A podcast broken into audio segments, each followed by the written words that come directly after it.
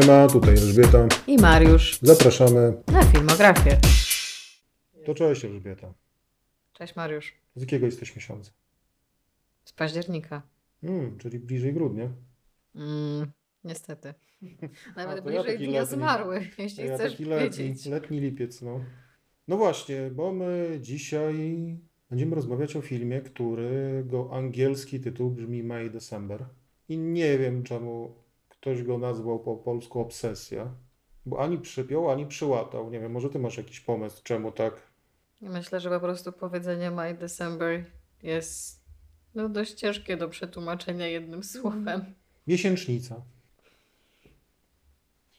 Może tak być, ale myślę, że możemy też wyjaśnić, co znaczy May, December po angielsku. Z tego co pamiętam, w czternastym wieku był napisany wiersz. Nie pamiętam przez jakiego, jak się autor nazywał, no ale to już mroki dziejów.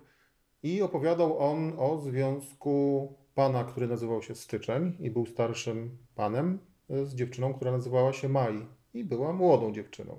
Chodziło o to, że jakby miesiące symbolizowały ich wiek. No i to, że ona dopiero wchodzi w dorosłe życie, a on jest u schyłku. Ale w międzyczasie zmienił się kalendarz na gregoriański. Styczeń stał się grudniem. I tak też gdzieś tam ten symbol majowo-grudniowy pozostał w kulturze anglosaskiej. I właśnie oznaczał związek młodej osoby ze starszą. Taka historia. Duża różnica wieku. Więc... Duża różnica wieku, tak. No to tam to podejrzewam, że pewnie dziewczyna miała y, dziesięć, a koleś trzydzieści w czternastym wieku, ale no... Może też to do tematyki filmu trochę pasuje. Wciąż to ta sama reguła. No tak, tak, tak. Dokładnie o to chodzi, że no z połączenia tych miesięcy to tak słabo może być, bo je, jeden miesiąc dopiero wschodzi, a drugi już zachodzi. No i tak, tak też nazwali film, co ma, ma jakiś sens, jak później opowiemy. A tłumacz w Polsce nadał temu jakiś taki tytuł obsesyjny. No nie wiem, bo ja tam tej w ogóle żadnej obsesji nie widziałem, no ale też może dobrze może się sprzedawać, jak coś się tak nazywa. Reżyserem filmu jest Todd Haynes. Być może niektórzy go kojarzą z filmu Carol, bo jego najbardziej znanego. Ewentualnie Far From Heaven albo Safe. Myślę, że Todda Haynesa to akurat można kojarzyć z bardzo wielu filmów. W sensie... Nie, no wydaje mi się, że Carol to taki najbardziej znany. Możliwe, a ty, jaki, ale... nie wiem, jaki ci, jaki ci się najbardziej podobał w takim razie?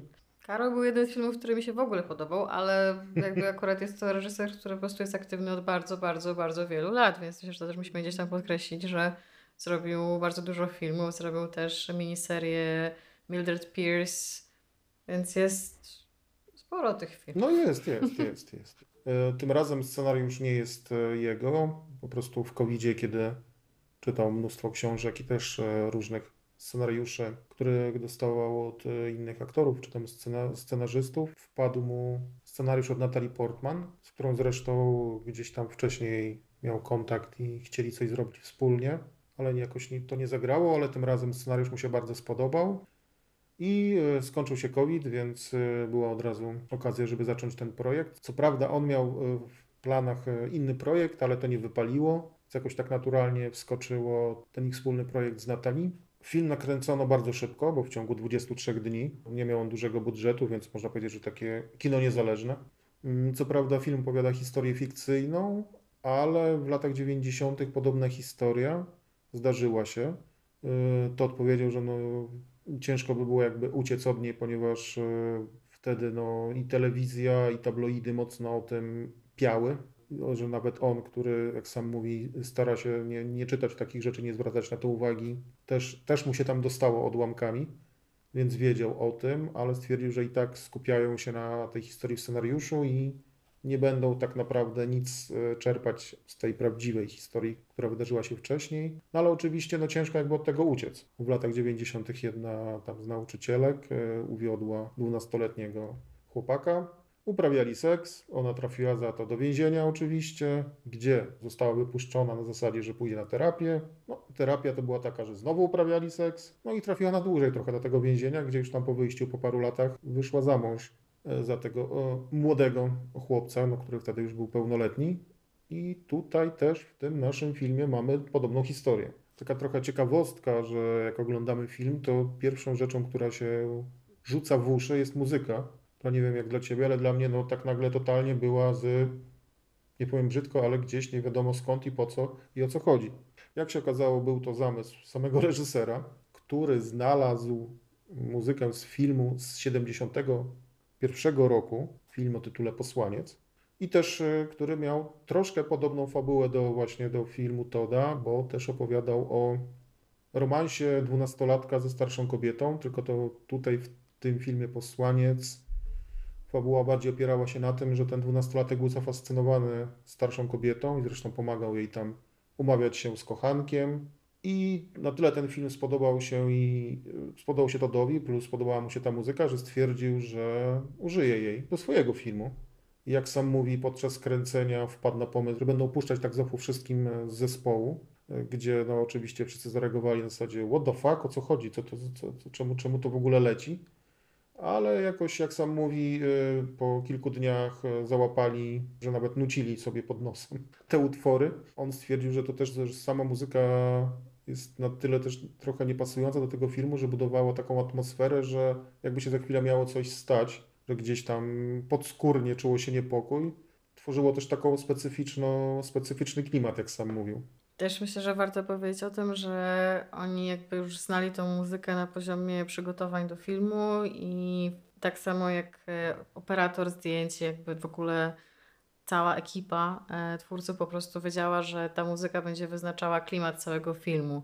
Więc to był jakby jeden z takich, powiedzmy, look and feel benchmarków, którymi on się posługiwał, a no też biorąc pod uwagę to, jak bardzo mieli mało czasu na przygotowanie i że tak naprawdę nie mieli żadnych prób, to ta muza była jedną z rzeczy, którą po prostu nim wysłał przez neta wcześniej. Ale zgadzam się, że muzyka była bardzo... No tak, ale reszta ekipy to była nieco zdziwiona, że nagle podczas kręcenia filmu zaczyna lecieć muzyka.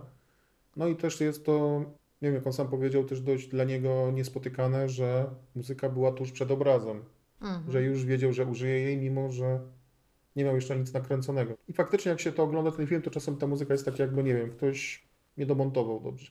Albo, albo nawet za dobrze. Więc chyba mu się udało takie trochę za, na swój sposób zaskoczenie. Ale może też wróćmy do głównych bohaterów. No bo jedną z głównych ról gra Natalie Portman, chyba nie trzeba nikomu przedstawiać. Wszyscy ją kochają od czasów Leona Zawodowca. Albo prawie wszyscy. A jak ktoś nie, to proszę bardzo szybciutko. Julianne Moore, również znana nawet i bardziej, a co ciekawe rolę taką drugoplanową, czyli męża Julianne, gra Charles Melton, młody aktor, dla większości być może nieznany lub znany z Riverdale, serialu, więc tak trochę spory przeskok dramatyczny, muszę przyznać, że nagle z serialu młodzieżowego rzucił się tutaj na dość no, głęboką wodę. Zresztą sam reżyser przyznaje, że jak widział materiały przygotowane na przesłuchanie, to stwierdził, no, że taki trochę ten chłopak za przystojny, żeby tutaj grać, ale gdzieś tam jego asystentka stwierdziła, że sposób poruszania się Charlesa przypomina jej poruszanie się małego dziecka w ciele dużego mężczyzny. Nie wiem czemu, no ale może, tak, może gdzieś tak to tam zagrało, ale w sumie śmieszne porównanie. Wcześniej jak obejrzałem film, faktycznie coś w tym było, że tak widziałem tam małego chłopaka i to ujęło Todda i faktycznie wystarczyło tylko, że trochę przytył, żeby wyglądać jak mężczyzna z przedmieścia. Tatusiek. Jak tatusiek, ale i tak wygląda spoko. Mm-hmm. Trochę mu tam tłuszczyk mięśnie przykrył, ale i tak jest spoko. I chłopak zagrał naprawdę, że tak powiem, w tym trójkącie z Natalii i z Julianne wybija się. Mimo wszystko, gdzie była ta obawa, że dziewczyny tam go przykryją, to jednak... czy nie dosłownie, to uratował się. Naprawdę, naprawdę wróżę mu, że tam gdzieś jeszcze zagra. No, nawet i Todd, zresztą i, i Natalie Portman, i Julianne Moore jakby zgodnie gdzieś tam komentowały tą też współpracę, że, że właśnie jest super zdolny i też sam Todd mówił o jego też takiej technice aktorskiej, że zawsze był super przygotowany i tak naprawdę nie odstawał poziomem od swoich, no umówmy się, dużo bardziej doświadczonych koleżanek. No tak, był, był tam jakąś jasną gwiazdką na ciemnym firmamencie. Tu się Elżbieta uśmiecha. No dobrze, no to taki mamy. Chyba że chcesz jeszcze coś dodać o reżyserze. Ja wiem, że ty lubisz wyciągać jakieś ciekawostki w stylu numer buta i jakie skarpetki leci, ale... Tego nie wiem. Oj, ale... shame on you. Ale myślę, że to, co mnie jeszcze ciekawiło, słuchając sobie różnych wywiadów z Toddem, bo w ogóle nie, nie miałam takiej świadomości, ale że on od bardzo, bardzo wielu lat, w zasadzie od samego początku swojej kariery, jak skończył szkołę filmową, to wszystkie swoje filmy robi z jedną producentką, z którą skończyli szkołę filmową w tym samym czasie, więc jakby one nie są jakoś gdzieś tam mega do siebie, z tego wynika, że, że i lojalni, i, i super mają dobry vibe i faktycznie ta jego producentka już od samego początku, kiedy miał swoje super niszowe projekty, nikt nie chciał mu dać na nich hajsu, to ona była tą osobą, która w niego wierzyła i po prostu próbowała otworzyć każde możliwe drzwi, żeby ogarnąć jakąś kasę dla nich. Więc to taka, wydaje mi się, chyba nietypowa historia jak na Hollywood, żeby przez tyle, tyle lat tak. razem ze sobą funkcjonować. No i to jest kolejny film, który, który zrobili I, stu, i tutaj też razem. Był problem z kasą. Todd miał w głowie inny projekt, który nie wyszedł, więc trochę to wszystko było lepione na ostatnią chwilę. E, z małą właśnie kasą i też e, no, z bardzo krótkim okienkiem dostępności aktorów. I też przez to w ogóle miejsce zdjęć się zmieniło względem tego, które było no tak, założone w scenariuszu, prawda, to po to, żeby pokazywać faktycznie okres letni. Oczywiście, że dzieje się w maju. Tak, tak, tak, tak. To tylko jeszcze jedna rzecz, bo mi, bo mi się właśnie przypomniała a propos tego projektu, który mu się nie udał. Teraz czytałem o jakiś projekt z Joaquinem Phoenixem. Podobno ma być ostry seks, siedemnaście plus. I tutaj jest jakby też pomysł Joaquima, że dobra, jedziemy na ostro. No, nie wiem, co z tego będzie. siedemnaście plus? No bo w Stanach jest siedemnaście plus, to A, jest już... Okay. No oni mają trochę inaczej. Rozumiem. No u nas to pewnie, nie wiem, trzynaście plus. Może, może, może. Tak, ale no, jestem ciekaw. Mam nadzieję, że się uda, bo może być coś ciekawego. Szczególnie, że Todd jest uważany za takiego reżysera bardziej taki kino kobiece, że to jest, mówią na niego kobiecy reżyser, a tu nagle Feniks z popiołów. Zobaczymy. Z popiołów po Bonaparte. No trochę już zaspoilowałem fabułę, bo powiedziałem wcześniej, że historia jest za, znaczy nie, znaczy zainspirowana. No nie jest zainspirowana, bo jest całkiem oddzielną historią, ale na swój sposób jest połączona z tą, która wydarzyła się w latach dziewięćdziesiątych. Tutaj też mamy romans starszej kobiety, trzydziestosześcioletniej, z trzynastolatkiem, kolegą jej syna, gdzie tam on pracuje w sklepie zoologicznym, pomaga w sklepie zoologicznym, a ona tam pracuje, no i nawiązują przyjaźń na zapleczu, taką głęboką. Sprawa wychodzi na jaw, ona trafia do więzienia, w ciąży z nim, wychodzi z więzienia i biorą ślub. Mają z tego trójkę dzieci, yy, najstarsza córka jest, już studiuje, a właśnie w maju, kiedy dzieje się cała akcja, młodsza para bliźniąt, chłopak i dziewczyna, właśnie kończą szkołę średnią i też będą dawać się na studia.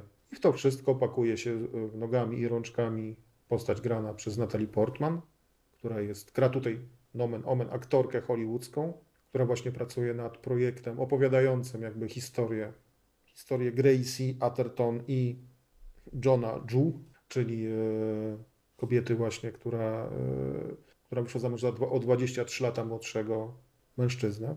Jak wyszła z więzienia, to już był mężczyzną, młodym.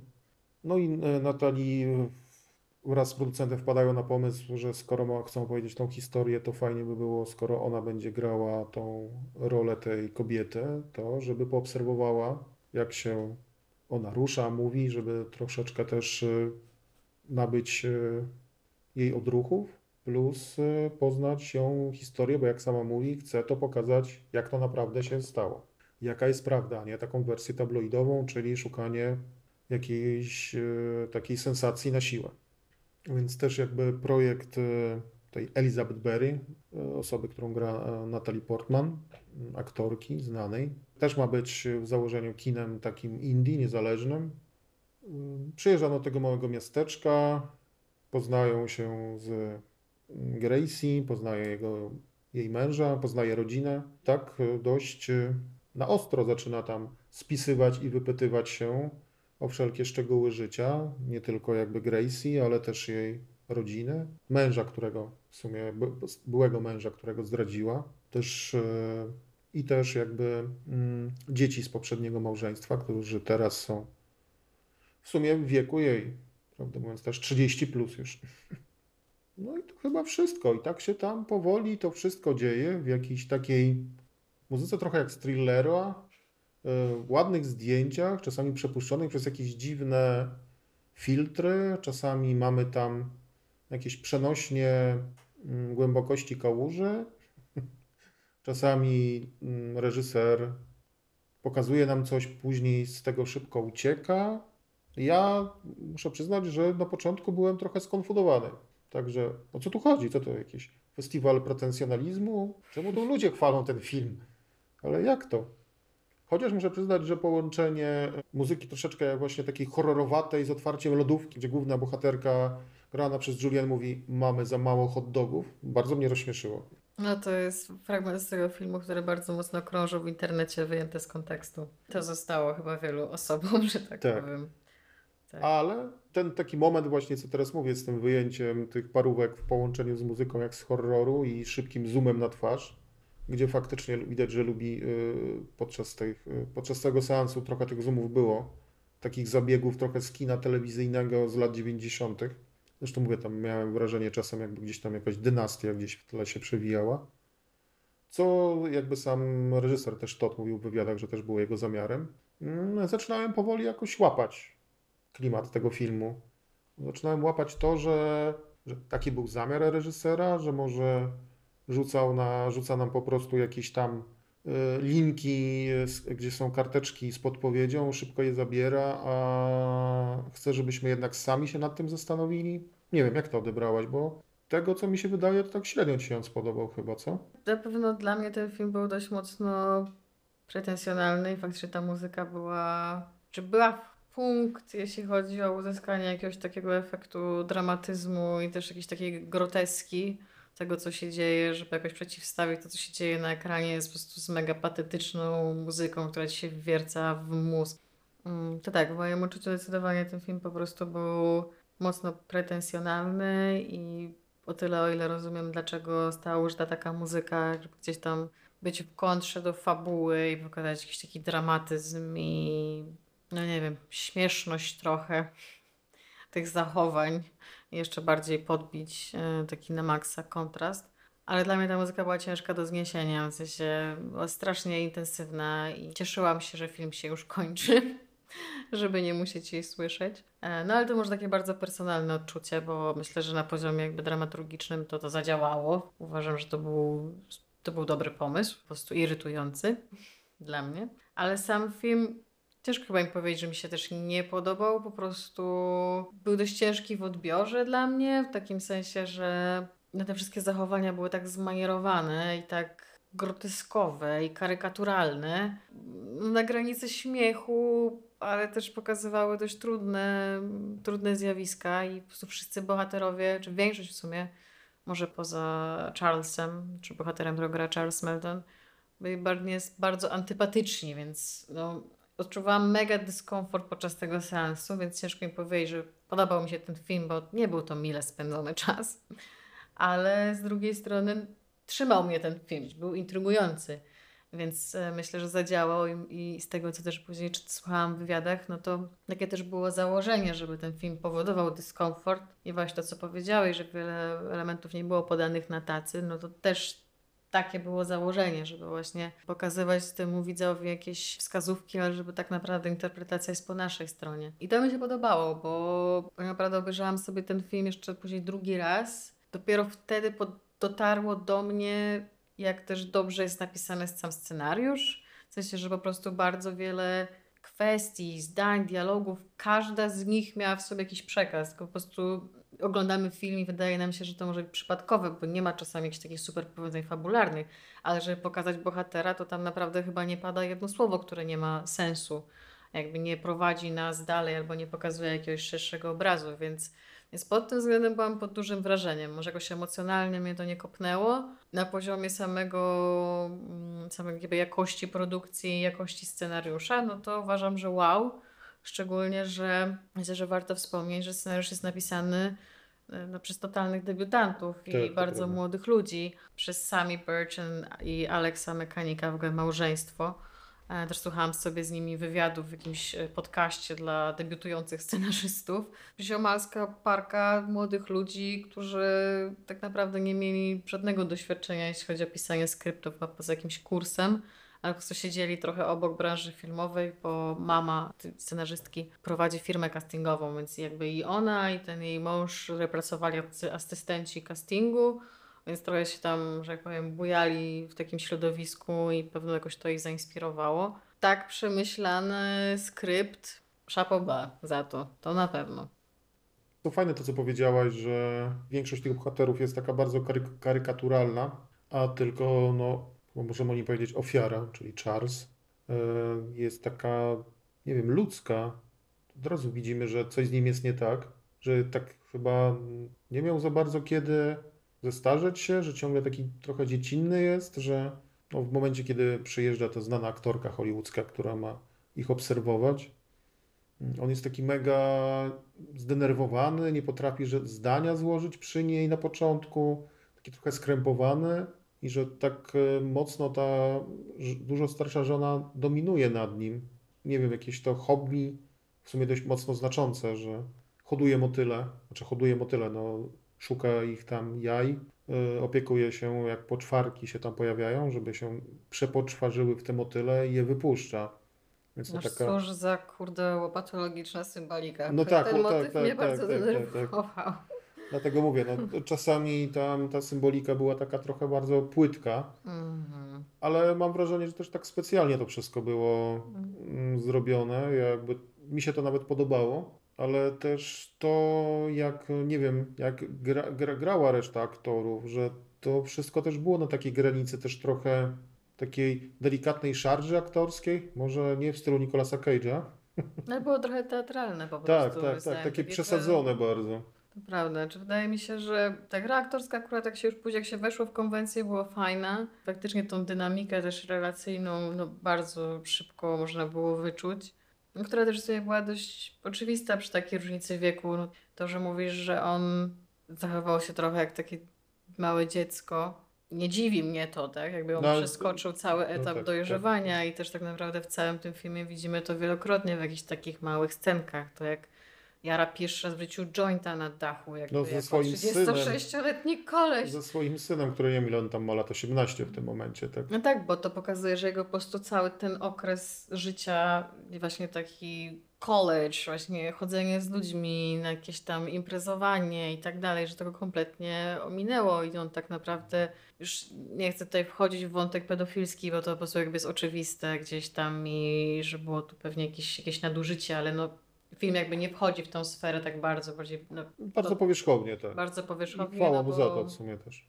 Bo poznajemy bohaterów już, bohaterów już w momencie, jak przyjeżdża do nich ta aktorka. Więc nie widzimy tych wcześniejszych sekwencji, tak? Widzimy tylko, wiemy, że po prostu taki jest kontekst sytuacji, że tak się poznali. Ale tak naprawdę nie wiemy, jak było do końca, kto, kogo, jaka to była relacja. A to właśnie to, co mówiłaś o tym też jakby o tych scenach na przykład z synem. No to dla mnie ten syn to był tak z dziesięć lat bardziej dojrzały niż ten ojciec. Taki był no też mocno stonowany. To ogólnie tak czuć było, czuć tam było wokół wszędzie napięcie. Wszyscy byli tacy spokojni, mili, jacyś tacy uśmiechnięci. Nie wiem, to, to już chwała reżyserowi, jak to dobrze pokazał. Jakoś tak dużo w tym było tych tak, też takich scen, gdzie gdzieś tam to ten drugie dno, czuć było, że tam to wszystko jest no, pojebane. Czy powidać po prostu sztuczność na maksa, jakby wszystkie te takie bycie właśnie miłym i te piękne sukienki, w których mamy ubraną Gracie, po prostu takie super kobiece, że nie wszystko tu jest ułożone, ona piecze ciasta, więc w ogóle symbol wspaniałej amerykańskiej matki, która prowadzi dom, wszystkie takiej delikatnej, bo że ona tutaj cokolwiek się dzieje, jakaś drobnostka, że jej mąż się kładzie do łóżka i śmierdzi węglem, bo przed chwilą jakby robił grilla, to ona po prostu już powoduje płacz, no w ogóle jakaś taka histeria. Nie masz wrażenia, że ona miała jakiś syndrom księżniczki?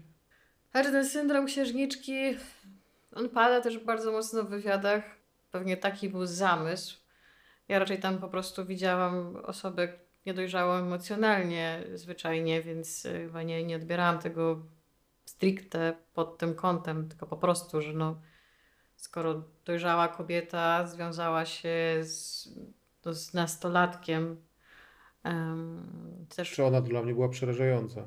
Ona była przerażająca, bo też przede wszystkim była po prostu absolutnie jakaś apodektyczna, ale też dla mnie najbardziej szokującym elementem jej osoby było przede wszystkim jej jakiś ekstremalny egocentryzm, bo cokolwiek się, się dzieje jakby fabularnie, widać, że ona jest nastawiona tylko i wyłącznie na siebie i nawet jakieś takie drobne rzeczy, nawet nie mówię teraz też tych, o tych bliskich relacjach, bo wiadomo, że też ona trochę, ten jej mąż się bardzo nią opiekuje i nawet jak się tam pojawiła jakaś taka scena, że któryś z jej głównych klientów, też znajomych, rezygnuje z kupowania jej ciast, no to jest jakby jej zajęcie. A bo tam wyjeżdżają, tak? Bo wyjeżdżają, bo ich córka jest chora i to pada, a ona na to reaguje płaczem, że i wprost też mówi, że... Histerią wręcz. Tak, ale ona też wprost mówi, że to nieważne, w sensie, że jakby nie obchodzi w ogóle ten fakt, że mimo tego, że to są jej jacyś jej znajomi, to, że nie może wydarzyła się jakaś tragedia w ich życiu i że dlatego tego nie robią, tylko po prostu interesuje tylko i wyłącznie jej skutek, że o Boże, a ona już upiekła te ciasta, one się zmarnują.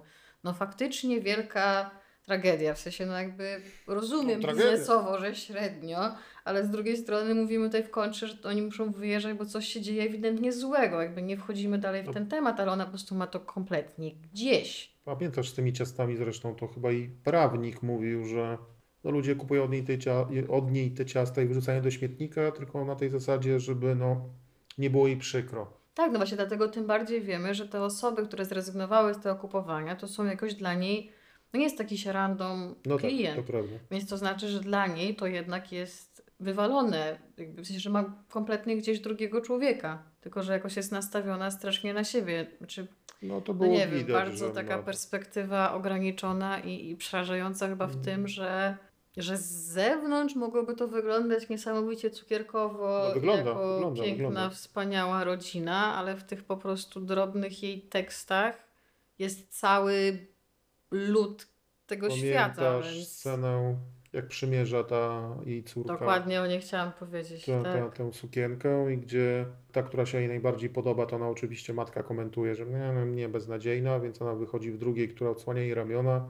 No i ta i tam wbija taki potężny kolec w serce lodu, że no ja to w twoim wieku to tak bardziej byłam body shaming, a ty to widzę w ogóle luzik, że ramiona odsłoniłaś, no spoko. No ale wiesz, też zastanawiam się w jaki sposób ona formułuje ten przekaz, że ona mówi, no Boże, jesteś taką właśnie współczesną kobietą, nie obchodzą cię te nierealistyczne kanony piękna i tak dalej. To jest passive aggressive, to nawet nie jest, wiesz, taka szpila tak, w tak, stylu, tak. że wiesz co, źle wyglądasz, jakby nie zakładaj tego, masz grube ramiona, do widzenia. Już chyba lepsze było to, tak szczerze mówiąc, że powiedziała, wiesz co, sorry, ale nie wyglądasz tym korzystnie, nie? Ale ona po prostu robi taki passive aggressive, że z jednej strony jakby ją komplementuje, że jest taka nowoczesna i że ona to tak nie potrafiła w jej wieku i że to jest takie wspaniałe, a z drugiej strony mówi jej, no, no właśnie uprawia klasyczny body shaming, więc no, okropne są takie rzeczy, że się po prostu to aż cię mierzi, no tak, tak, ale tak. nawet nie możesz zwrócić uwagi na to. Ale też myślę, że warto powiedzieć z drugiej strony i ten aspekt tego filmu mi się akurat podobał, też daje nam wskazówki, z czego te jej zachowania mogą wynikać, tak? Że mamy też jeden dialog, w którym dowiadujemy się, że jedna z jej córek na jakby zakończenie roku szkolnego dostała od niej w prezencie wagę. Przy czym niby ona się broni, że nie, nie, nie, że to było tylko na wyposażenie jej tam mieszkania i też jako uwiecznienie, przekazanie tradycji, bo ona dostała też wagę od swojej matki. Bo też widzimy, że jakby ten tekst się wiązał z tym, że może dla niej jakby no, jej rodzina tak. bardzo mocno też się musiała... Ale wiesz co, no od razu cisnąć. Widać, że to dziwna ta rodzina, bo tak, zgodnie z tradycją, jaką bracia nauczyli, chodzi sobie na polowania. Ciągle o tych braciach opowiada, bo że ten to tamto, ten to to, że ciągle się gdzieś przeprowadzali. I to właśnie ten syn z poprzedniego małżeństwa gdzieś tam zaczepia tą Elizabeth i zaczyna jej tam trochę tak mieszać w głowie i opowiadać o tym, że właśnie no, była ona gwałcona przez tych braci, co no, nie mamy ani potwierdzenia tego. Zresztą sama Gracie mocno za, zaprzecza temu. Ale właśnie nie myślę, że, że sam fakt tego, że ona pod koniec filmu właśnie zaprzecza tej informacji, sama wychodzi do, do Elizabeth właśnie z tym, że no, tam słyszałam, że ci tam mówił te jakieś obrzydliwe rzeczy, że to w ogóle jest nieprawda i tak dalej. I pada wtedy w tym praktycznie jednym z ostatnich dialogów filmu ten cytat, który wydaje mi się, że no, tak naprawdę streszcza cały ten film w moim odczuciu, że ludzie niepewni siebie są bardzo niebezpieczni. I ona to mówi w kontekście jakby pytając się o to Elizabeth, jakby czy się zgadzasz z tym jakby domyślnie. Moim zdaniem to jest cały gdzieś tam clue te, przekazu tego filmu, bo gdzieś tam do tego nas prowadzi cała ta fabuła i właśnie te wszystkie różne poszlaki, że ona możliwe, że właśnie była bardzo niepewna siebie, potrzebowała gdzieś tam wejść tak to dobrałaś? Się w bardzo okay. toksyczny sposób w relację, w której będzie czuła się zaopiekowana, tak? No bo to ewidentnie tak wygląda, że ona wszystko trzyma, że tak powiem, za, za jaja, ona jakby decyduje, a jej mąż po prostu za nią drepcze i jego najważniejszą misją życiową jest sprawiać, żeby ona czuła się dobrze. No tak, ale pamiętasz tą scenę, gdzie właśnie jej mąż wcześniej, że tak powiem, po puknięciu Elizabeth, szybkim i gwałtownym. Szybki, szybki spoiler. Tak, szyb, szybki numerek z szybkim spoilerem. Tak. Wraca to, że zrobił coś w końcu... Wbrew, znaczy wbrew swojej żonie, no zdradził ją, tak? No też pootwierało mu jakieś tam drzwi w głowie nagle i gwałtownie. Zresztą widzimy wcześniej, że on tam rozmawia przez Facebooka z jakąś taką znajomą propos motyli. Są też tam takie delikatne akcenty. No, on tam do niej pisał, że hej, pojedźmy razem do Meksyku, więc jakby... Oj, to tam od razu do Meksyku i zdrada, ja nie wiem. Znaczy, no ja nie mówię, no, że zdrada. Chciałem. Chodzi mi o to, że pokazywało to, że mógł czynić jakiś plan, wiesz, to nie była tylko gadka, wiesz. No, chciał się spotkać. W tak. wieku trzydziestu sześciu lat można zacząć myśleć o jakimś tam wyjeździe czy jakichś znajomych. Myślę, że to już tak no, poza jest żoną, to. myślę, że warto. To jest jakiś pierwszy dzwonek, żeby zacząć coś tam robić. Że on wraca, no i tak, ejże żono, porozmawiajmy, no, a ejże żona, o, a co ci znowu chodzi, nie? Czy, czy ty, ty w ogóle pytała się kiedyś mnie o uczucia? No ale, jakie uczucia? Ale, o, o, ja tu się, kurde, słabo czuję, weź ty wypadł, nie? No i on tam, no ale, ale, wiesz, że to, to tego, czy, czy, czy ja na pewno nie byłem za młody? No i wtedy pada ten taki tekst, no ale kto... Kto wtedy rządził? Kto był, kto, kto w tym związku był jakby tym dominującą stroną? Ja tak, what the fuck? On miał trzynaście lat. Czym on mógł zarządzać poza tym, że mu no stanęło? No, no ale też to tak. jakby dokładnie tak też mówi bohater, tak? Że właśnie, że ja miałem trzynaście lat. Jakby ja nie wiedziałem, co się dzieje. Dokładnie. A ona też mówi, że to jakby on... O! Bo zrobił kupę to, wiesz... No fajnie było w kuwecie, ja wiem. Cudownie. Także on też po prostu mówi, że ja miałam wtedy trzynaście lat, więc nie wiedziałam do końca, co się dzieje, tak? A ona jakby obarcza jego, że tak on zainicjował tą sytuację, że to on ją uwiódł i że on był tym bossem i że jakby on gdzieś tam kontrolował całą sytuację. No ale mówimy o dziecku, więc no... Średnio to jest możliwe. Taki obraz tej sytuacji ona sobie ułożyła w głowie i w taki sposób próbuje przekazywać to innym, bo przy Elizabeth też pada masę takich zdań, tak zresztą ona mówi, taki dojrzały, tak, miał dwie partnerki. Że miał tak. partnerki, czyli więcej partnerek seksualnych niż ona, mimo tego, mimo tej ogromnej różnicy wieku. Też, że on się opiekował swoimi siostrami, więc jakby musiał bardzo szybko dorosnąć, więc był super dojrzały i tak dalej. Skoro on jej mówi w końcu już sam też, że może jednak to było za wcześnie, może po dwudziestu trzech latach dzieci to jakby było też wcześniej i tak dalej, jakby gdzieś tam zaczyna się zastanawiać nad tymi swoimi decyzjami, które chyba z tego wynika, że w większości po prostu ona podjęła za ich oboje. Więc tak naprawdę to wszystko, co widzimy w trzecim akcie, tą taką jakby przemianę. Mm. W motyla. No w motyla i tą znowu symbolikę, że on wypuszcza tego motyla oczywiście na sam koniec i, i tak dalej, ale jest to niesamowicie intrygujące. Faktycznie ten motyw trzymał mnie przez cały film i chyba dla mnie był dużo, dużo mocniejszy niż sam wątek Elizabeth, która oczywiście próbuje zachowywać się tak jak Gracie i po prostu kompletnie... No robi dzióbka wspaniale. Tak, to... Jeśli Natalie Portman może wyglądać mało zachęcająco w jakimś filmie, to jest to ten film. Dla mnie po prostu ta mimika twarzy jest tak bardzo cringe'owa. Nie no, ja to tam mimo tych jej min to nadal nadal spoko. Przecież faktycznie znaczy... gra tu taką mocno, nie chcę powiedzieć jakąś taką zdzirowatą, bo dobrze wychowana, wszystko jest grzecznie, ale tak wpycha te swoje rączki i nóżki w ich życie, tak delikatnie niby, ale coraz mocniej i mocniej. Wydaje mi się, że też nie tylko tymi minkami, dzióbkami i jakimś tam poruszaniem dłoni zaczyna być tą Gracie, Grace, ale też zachowaniem, zachowaniem. Takim wewnętrznie. Totalnie się z tym tak. zgadzam. Myślę, że tutaj dużo jest też takich motywów, które gdzieś tam to potwierdzają. Nawet, że ona gada z tym swoim partnerem i go okłamuje i mówi, że oho, jak tutaj wchodzą na jakiś grząski temat, to no wiesz, dzwonią do mnie z, od, ze stacji, więc nie mogę rozmawiać. Więc ona też jest bardzo taka kompletnie bezduszna i cały jakby motyw jego, jej romansu z Joel też jest taki no, to raczej totalnie mechaniczny. W sensie ona po prostu chciała, przepraszam bardzo, przeruchać typa i też go wykorzystać tylko i wyłącznie po to, żeby, nie wiem, mieć dobry punkt odniesienia później do gry aktorskiej. A wiesz co, ja myślę, że to też było takie, że widziała, jak bardzo on jest zdominowany przez tą Grace, że to takie sobie po prostu zrobiła łowy na zasadzie, a no to zobaczmy, czy... Ale ona nie ma tam, że wiesz, nie, nie, nie jest pokazana jakaś specjalna przyjemność z tego seksu. Ona, przepraszam, on wychodzi... No, wyciera się rącznikiem i narka. No właśnie. I, i czyta list, który Joey dał, więc moim zdaniem to właśnie wszystko było bardzo taką czystą manipulacją, że ona po prostu chciała się do niego zbliżyć, żeby dowiedzieć się od nim więcej, czyli powtarza x razy w tym filmie, wyciągnąć tą prawdę, więc żeby on też, no właśnie, otworzył się trochę bardziej przed nią. No i faktycznie to się dzieje, tak? On daje jej dodatkowe materiały, czyli list, który dostał od Gracie, jak się poznawali, gdzie ona też właśnie mówi o tym, że no to jest nielegalne, więc poczekajmy z mówieniem ludziom, bla, bla, bla. Więc tak naprawdę ona osiągnęła swój cel i miała kompletnie wywalone. Chyba większą przyjemność miała czytając ten list niż podczas seksu. Dokładnie tak, no bo dzięki temu mogła sobie znowu dobić kolejną cegiełkę do, do swojej roli i do swojego performansu.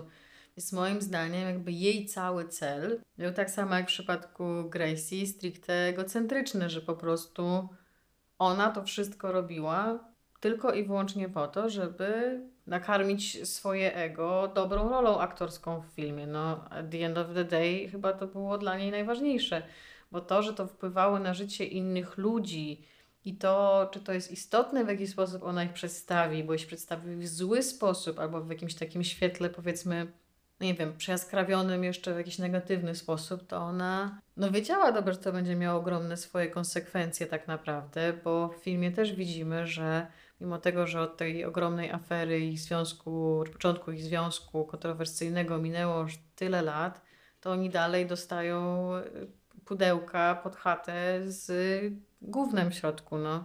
No to ktoś tak, jakiś hobbystycznie hmm. chyba, bo tyle lat wysyłać.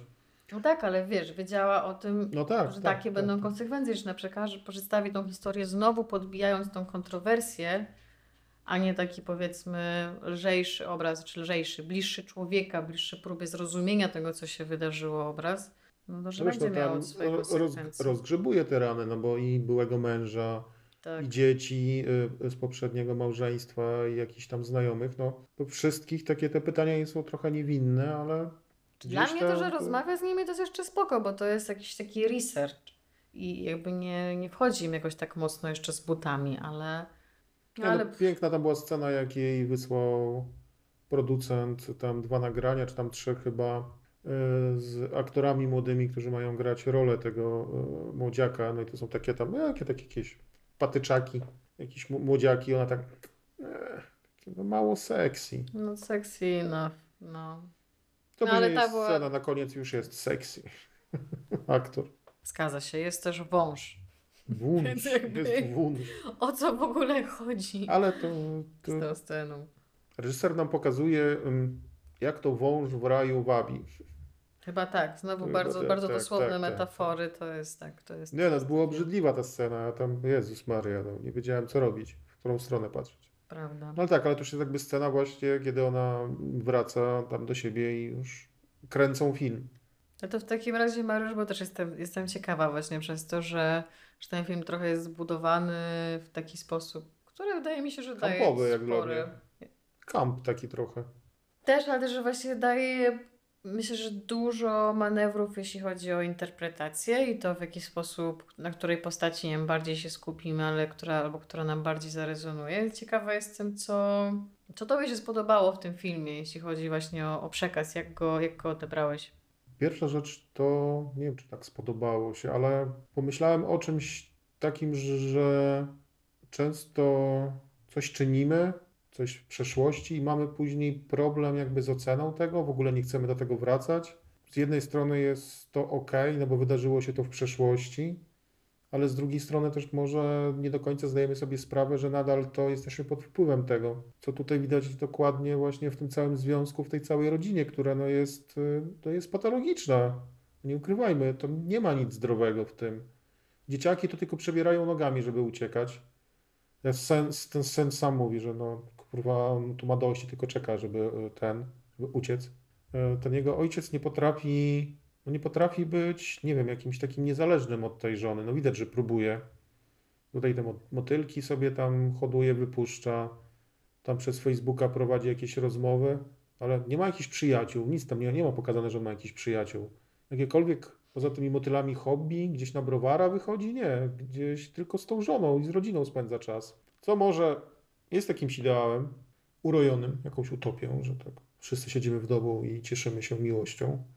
Wręcz tam nurkujemy w tą miłość aż do dna. Ja właśnie w tej Gracie widziałem tu taką księżniczkę, która ciągle potrzebuje co tam co wieczór, żeby przyleciał młody książę i ją ratował, no bo ona tam płacze, bo, bo coś śmierdzi, bo coś się nie udało, bo ma doła. No i okej, okay, spoko, też wszyscy mamy jakieś takie swoje wahania nastrojów, potrzebujemy, że nas ktoś przytulił albo poprawił nam humor, powiedział trzymaj się chłopie, trzymaj się laska, będzie dobrze. No ale codziennie on potrzebuje tego właśnie takiego oparcia, no to dostaje opierdol, że stary, o co ci chodzi, co ty mi tu głowę zawracasz? Charles ewidentnie nie ma, tej, nie ma tej wzajemności, ale czy no myślę, że ten wątek faktycznie z przeszłością, która wpływa i którą ciężko jest ocenić, no coś w tym jest, chociaż jakoś... No wszyscy tak mamy, że tak nie do końca czasami zdajemy sobie sprawę z tego, co zrobiliśmy kiedyś i że to nadal gdzieś tam na nas rezonuje. Czy myślę, że w tym filmie no to już jest taki, wiesz... Ym... gruby kaliber, delikatnie wielka mówiąc. Tuba, wielka tuba. Jest tak. Ciężko powiedzieć jakby o jednej rzeczy, bo to jest po prostu jakiś ciąg decyzji, które doprowadziły do takiego momentu, tak? I jakby każdego z tych bohaterów tak naprawdę w pewnym sensie, tak? Bo, bo i Gracie widzimy, że jakieś tam jakaś historia mogła jej rodzinna prowadzić ją do takiego miejsca, że właśnie stała się taką księżniczką i taką po prostu bardzo needy person, no bo ciężko mi to nazwać inaczej, że tak naprawdę wszystko się musi kręcić wokół niej i ona po prostu nie jest w stanie też być tak naprawdę niezależna, bo oni oboje tacy są, tak? Ona też nie jest niezależna, ona nie potrafi być sama. Musi cały czas mieć tego swojego chłopa, który wokół Księcia. Niej zrobi, załatwi, poda, przyniesie, ogarnie. A jeśli go nie ma, to jest po prostu jakaś ogromna panika, więc ona gdzieś tam przysywa się do niego w jakiejś bardzo destrukcyjnej symbiozie, ale on tak samo i, i też widzimy, że jego historia też jest gdzieś tam trudna, tak? Bo słyszymy o tym, że jego mama zmarła, jak był bardzo młody, że właśnie faktycznie się opiekował tymi swoimi siostrami, bo ojciec też był dość mocno nieobecny, więc przyjął taką rolę głowy rodziny. Przynajmniej tak o tym słyszymy w filmie. Więc w pewnym sensie też no, był wrzucony w jakieś, powiedzmy, trudne obowiązki, do których tamten czas, no, jako dziecko dalej, też nie powinien być, może tyle, że zmuszany, ale w ogóle wprowadzany w taką sytuację. Dla mnie chyba przerażające po prostu w tym filmie jest to, jak bardzo można być w wyparciu konsekwencji rzeczy, które nawet nie były do końca naszym udziałem, bo, bo tak naprawdę tutaj mówimy no, o różnych okolicznościach, czy, czy rodzinnych, czy po prostu takich, no życióweczki tak zwanej, e, która może doprowadzić do tego, że właśnie nie będziemy w stanie, nie wiem, niezależnie myśleć i podejmować decyzji faktycznie w zgodzie z tym, czego może byśmy od tego swojego życia chcieli, tylko po prostu brniemy gdzieś tam w coś, co nam się przydarzyło i może w jakieś decyzje, które ktoś pod, podjął za nas i po prostu poszliśmy, że tak powiem, za tym, bo nie wiem, nie czuliśmy się na tyle silni, że w ogóle możemy oczekiwać czegoś innego od życia niż to, co nam po prostu poddało pod stół, że tak powiem. Ten motyw wydawał mi się straszny, bo oni trochę są wszyscy, wszyscy no może poza Elizabeth, bo tutaj jej historii tak naprawdę za bardzo nie znamy, ona po prostu jest takie trochę ciało obce. To tak, odtworem ich. Mimik na to mówią. No ale tak, co, ja ludzka, przez no. Elizabeth też trochę tak widziałem satyrę na właśnie te media, i Hollywood, i tabloidy, które jakby z założenia chcą gdzieś tam pokazać prawdę, ale wiadomo, że no, żerują na sensacji. Jak my patrzymy i widzimy też taką, wiesz, to co pokazał reżyser, taką z powierzchni rodzinę prawie że idealną, no, która ma swoją tą tam słabą historię, no, ale tutaj chłopak dbał wszystko, laska pięknie ubrana, w sumie no, sześćdziesięcioletnia, wygląda jakby miała czterdzieści lat. Dzieciaki super zdały, tutaj ze szkoły średniej idą na studia, więc no, wszystko gra, tak? Wszystko idealnie. Grilla robią, ktoś tam przyszedł, jakaś paczka z kubką, no ale kogo to interesuje, tam basen im kurde robią, wszystko gra i buczy. Sielanka. Jest sielanka, tak? No i tak naprawdę, a, a, a chuj to kogo obchodzi, no co, co w tym ciekawego? Ciekawe to jest to, że on miał dwanaście, tam trzynaście lat, puknął się z laską o dwadzieścia trzy lata starszą, ona trafiła do więzienia, mają dzieci razem, więc no tak samo ta Elizabeth tam szuka, tak tu, tutaj wiesz, tutaj od razu zainteresował ją na przykład ten syn jej e, najstarszy z poprzedniego małżeństwa, który jakiś taki zdrowy wariat, no powiedział. Widać, że też ma swoje tam jakieś małe świrki mu tam w głowie gwiżdżą, że, że no to to, że właśnie wiesz, tutaj szybko uwiodła e, tego jej męża, że no taka jest taka podskórna jakaś mimo wszystko rywalizacja między nimi, bo wszystko jest tak okej, okay, że ona tak ją naśladuje, ale jakieś takie są tam wbijane te i, i, igiełki. No to, to właśnie ta ostatnia scena, gdzie no niby tutaj robimy kino alternatywne za małe pieniądze i pokazujemy prawdę, a scena, odtwarzają scenę z zaplecza, gdzie ona tam gdzieś leży rozłożona z wężem, a tego dzieciaka to gra chyba osiemnastolatek jakiś taki dobrze dopakowany prawie, że no. No nad wyraz wyrośnięty ten trzynastolatek, muszę przyznać, był. Więc no tutaj no, raczej to tak wyglądało jak wstęp do dobrego pornola, a nie do filmu indie, który ma pokazać, że tam było, tak naprawdę chodziło w tym wszystkim o uczucie, bo tam cały czas się przewija, że, no, że my się kochaliśmy, że się kochamy, że to, mm. to nie było tak, że to było dziecko, ja go wykorzystałam. No nie, nie, nie, to, to wręcz on dominował, to on mnie tam gdzieś zerżał na tym zapleczu, a ja to się tylko tam, no, to Zakochałam. miłość, to miłość była, no. No i tak. Tak właśnie był. A co ty jeszcze poza tym wszystkim? Coś jeszcze ci tam utkwiło? Właśnie dla mnie chyba najbardziej mocnym elementem jest, jest właśnie ten dialog, o którym mówiłam już wcześniej, z tym właśnie, że z osobami, które są niepewne siebie, nie są jakoś umocowane i że to są właśnie najbardziej niebezpieczne jednostki. I totalnie się z tym zgadzam w pewnym sensie, no bo faktycznie jeśli się to nie prawda. ma jakiegoś takiego gruntu, no to, to zrobi się wszystko, żeby go mieć, no w jakiś sztuczny sposób, czy jakąś aprobatę, czy jakąś taką miłość, nawet jeśli ona będzie ogromnie toksyczna i wcale nieprawdziwa, czy cokolwiek, czy, czy poklask, czy po prostu jakiś taki chociaż sekundę tego potwierdzenia, że jest okej okay i że jakby jest z sobą wszystko w porządku. No, jeszcze w wykonaniu Julianne Moore, która po prostu mówi to w ciemnych okularach i z uśmiechem na ustach i taka jest, że ale, że musisz koniecznie, mówi to do Elizabeth, że musisz koniecznie y, pokazać to w filmie tak, że ja przecież jestem pewna siebie, więc tak by nie dotyczy mnie. A widzimy, że ewidentnie jest zachwiana niesamowicie, bo po prostu ogrom różnych drobnostek, tak naprawdę bardzo trywialnych sytuacji powoduje w niej jakiś wybuch płaczu i, i potrzebę, żeby ten jej mąż utwierdzał y, ją w swoich uczuciach i tak naprawdę na każdym kroku on musi jej okazywać y, to ogromne uczucie, no co jest też po prostu bardzo mocno... I jaką jest zajebistą matką. Tak, i jest, jest to bardzo mocno infantylne. Też myślę, że taka rzecz, która mi została na dłużej, ale to też po prostu kolejny jakiś cringe'owy element, ale to jest moment, w którym Gracie mówi o tym, że jest naiwna i że to może być nawet takim darem, że się jest naiwnym. No i znowu widzimy gdzieś tam tutaj to odwołanie do takiej tak naprawdę niedojrzałości i tego, że ona... Ciężko powiedzieć, no jest w ogóle świadoma tego, co się dzieje, czy nie. Ale wiesz co, ona nie chce tego zmieniać. Naiwność to jest takie usprawiedliwienie, że jeżeli się coś zrobiło złego, to się nie wiedziało, że to jest złe, nie zdawałaś sobie z tego sprawy, no bo no jesteś naiwna taka, no kupiutka, no nie wiedziałam. No tak, miłość. Tak, tak, no on miał trzynaście lat, naprawdę, ale jestem naiwna. Przecież taki był dojrzały. Dokładnie, Mariusz. Duży. No jestem w stanie sobie wyobrazić. No więc... No dobrze, Mariusz, to w takim razie... Klamerka. Klamerka. czyli przechodzimy do grudnia. Przy tym nie patrz na mnie. Tak jest. To co zostanie z tobą na dłużej po tym filmie?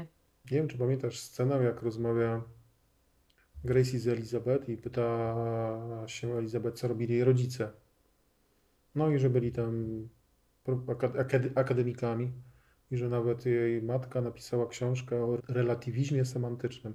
Ja myślę, że ten relatywizm semantyczny tak mi zostanie w głowie i po tym filmie, bo chyba ten cały film był trochę na tym oparty. Na tym, że prawda jest prawdą w zależności od tego, jak kto ją widzi, kiedy to ją widzi i jak został wychowany.